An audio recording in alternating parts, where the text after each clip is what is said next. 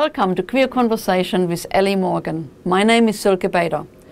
Ellie Morgan is an actor, writer, musician, and she has appeared on SBS's The Feed.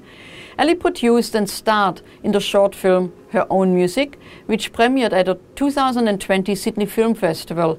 In 2021, Her Own Music was nominated for the My Queer Career Awards at Mardi Gras Film Festival, where Ellie won Best Performance, and Her Own Music also took home the Audience Choice Award.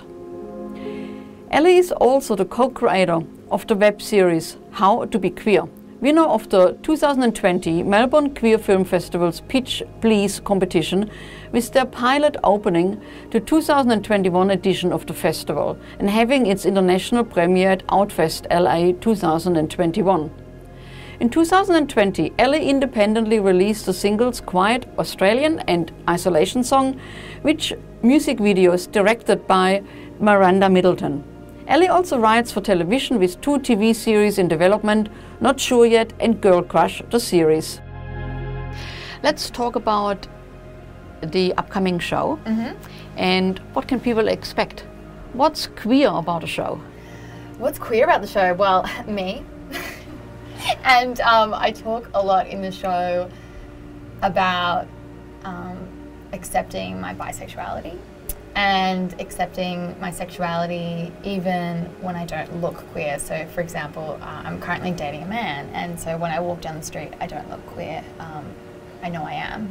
But I, in the show, my character, which is essentially me, is, is really self conscious about that and doesn't want to talk about it and is quite um, self critical about that.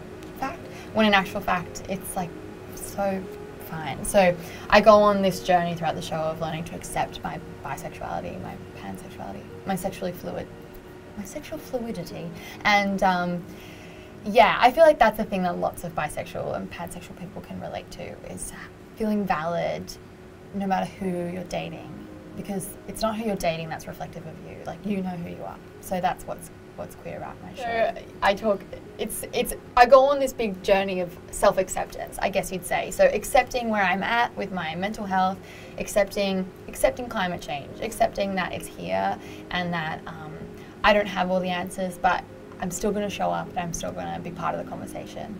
So for me that's it's um, a big intersection, like like my queerness, my mental health, um, climate change, climate anxiety, all, all of it kind of sits in the same like room for me, a part of the same conversation as, as of just learning to accept myself for who I am. Yes. I enjoyed the um, uh, the um, uh, video that we've just seen. That's one one of the songs that you will perform in your upcoming show. Yes. What was the motivation for that song? Um, I literally wrote it the day I got let go from my job because um, I was working in a kids' hospital entertaining um, the children in the hospital, and just because of COVID, they couldn't retain all of their staff. So I got fired, and I was sitting at my piano, and I just started writing that song initially as a joke. I was like, I was like, I need to process my grief, and so I was like, just kind of singing stream of consciousness. And then when I showed it to Miranda, um, the director of Not Today, she was like, "That song's great." I showed it to her as a joke. I was like, "I wrote this joke song the other day," and she's like, "No, that song is that song's great." And I was like, "Really?" And so then I just kind of kept sitting with it and mined it for um, more material, and it ended up in the show. Yeah.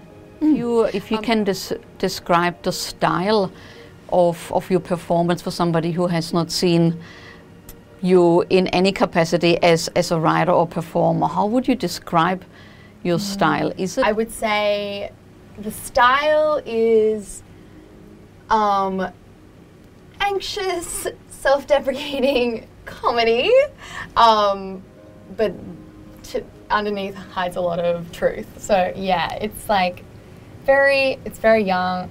It's definitely an extension of me. So it's basically a young millennial dealing with um, life. Um, so yeah, it's very, very fast-paced. It is called Not Today. It's going to be at Melbourne International Comedy Festival from April 19th to April 23rd.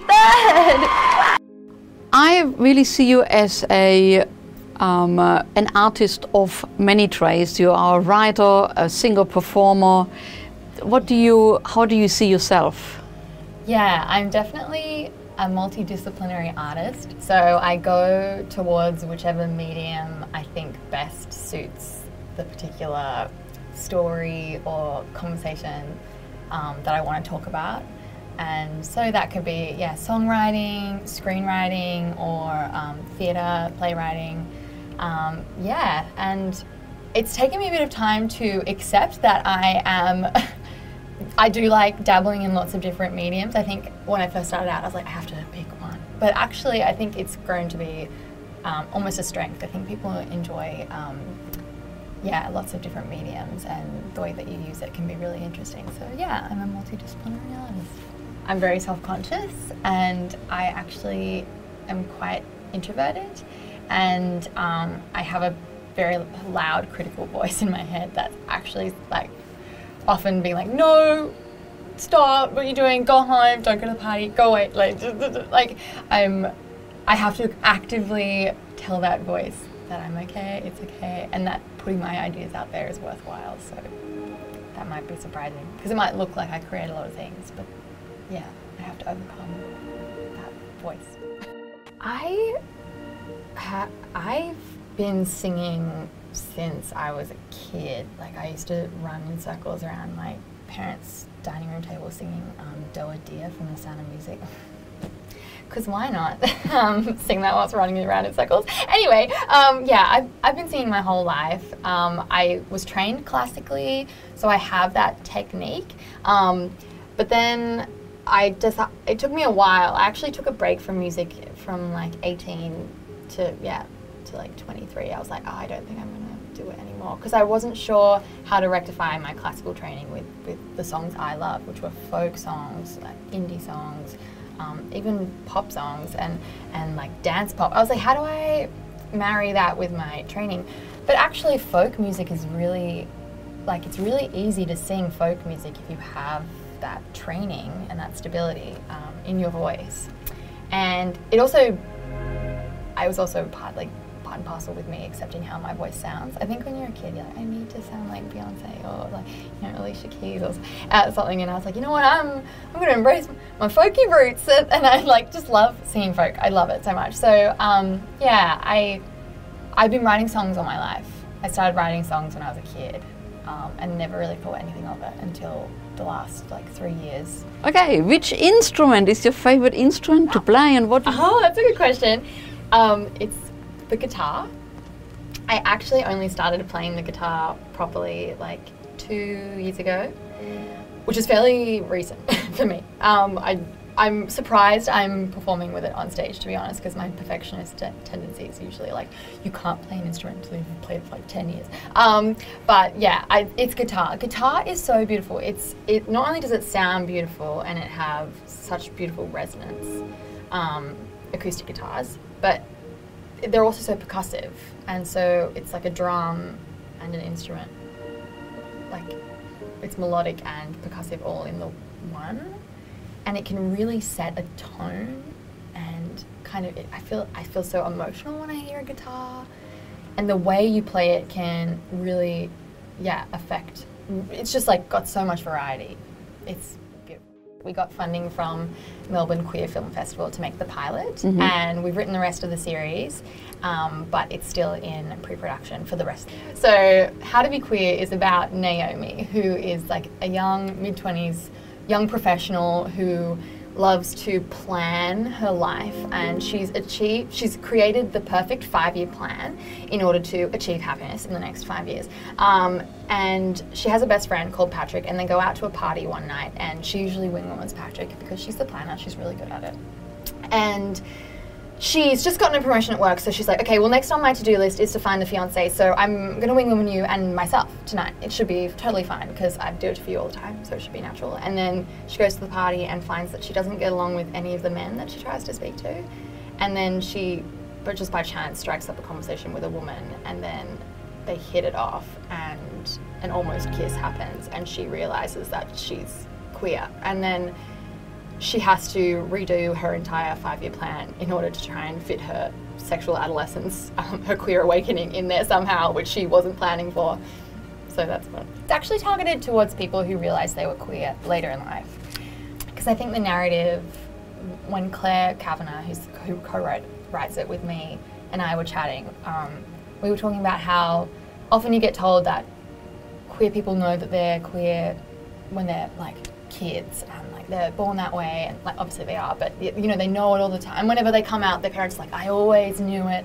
I knew you were hmm. queer it's okay. And they have this big moment. But that wasn't actually how it was for me and it wasn't how it was for claire either. So we kind of figured it out later. I think it also has to do with the fact that i was going through my sexual awakening during the time of the plebiscite here in australia. And I think the plebiscite was interesting because people had to come out and all of a sudden like demand their right to be here, which we should never ask of anybody. And one of the narratives going around is like people know they're queer. They're, they're like people know they're queer from a young age. It was just one of the the narratives, which is like you can't force people to change. Um, you know, and I think I got it a bit muddled up, and I was like, oh, I think you're meant to know. So like, if I don't know, then I think I'm invalid. But yeah, I think it's it's so true. You can come out at any time, even like married women, people, women married to men. I hear them sometimes being like, "Oh, I'm straight, but I, I have such a crush on this woman. I would sleep. I would go gay for her. I'd sleep with her." And I'm like, you know, you can be bisexual. Like, I you can be married and be bis- Yeah. you can be married to a man and be bisexual. It's totally fine. And you can come out whilst you're married to a man. That's totally fine. Um, I do love honest lyrics um, that are almost yeah like storytelling so i really love phoebe bridgers she's a young um, rock indie artist right now i'm obsessed with her um, but she she paints such vivid pictures in her songs and I do love musical comedians like Bo Burnham and Tim Minchin, who um, are very tongue in cheek with their lyrics. Same with Kate Miller Heidke, an Australian artist. She, she's very tongue in cheek with her lyrics. I really love when people aren't afraid to be cheeky or funny in songs and to inject personality and just gags in songs. I find it really invigorating. So I've definitely channeled that into my songwriting. And I'm also just quite I process the world through humor. So it once I finally let myself put humor into my songs, it unlocked songwriting for me because I just let myself be myself. Um, well, I've got a show on at Sydney Comedy Festival called My Show Didn't Fit on This Stage, but it was going to be Not Today, but Not Today didn't fit on the stage. So I'm writing a new show. I'm not sure what it's going to be. Um, I'm going to figure that out later. Uh, but that's next. Um, I'm going to do that. And then after that, I would actually love to uh, release an EP or an album. I'm also hoping to develop a TV show that I'm developing um, and a feature film, all to do with queerness, climate change, climate anxiety, mental health, and those intersections. We haven't talked about your passion there on climate change and Yeah. tell me what's what's going on there for you. Well, it mainly stems from uh, I kind of think about climate change and tackle climate change more from the mental health aspect and angle. So for me, climate change, not only has it been very sad to see the effects of climate change, um, but I I live with constant anxiety about climate change, as I'm, as lots of people, lots and lots of people actually do, um, and it's really affecting our younger generations.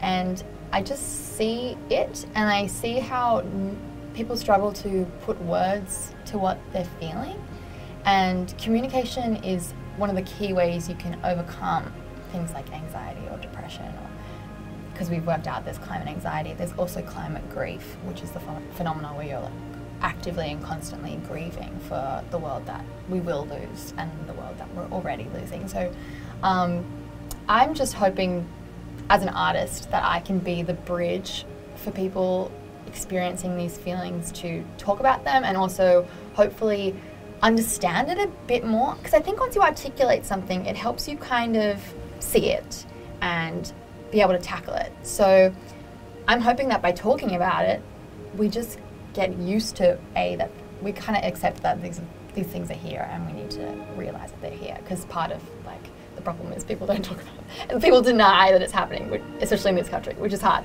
um, but yeah talk about it and then hopefully push through it or come out the other side and find hope and find ways to show up each day and keep um, yeah, being hopeful essentially. Well, one of the worst things that can happen is for anyone, especially to use to lose hope, Yeah. because our hope is in the youth, because you're the ones who are voting in the next government and the government after that. Ex- exactly. So um, that you keep up that conversation and that people feel they're being, you know, there is a community there. I think this is really like important. the- so through the show, I learned that a I can't fix climate change by myself, um, but b you can't really fix anything until you check in and see how you are, and then go from there. So that's the journey. Very Thank much. you, Ellie. Thank for you joining much. us today and um, look forward to seeing the show. If you enjoy Queer Conversation, make sure to check out our website lotl.com where you will find more content on LGBTQI plus topics. And don't forget to follow us, follow us on social media. My name is Silke Bader and thank you for your company.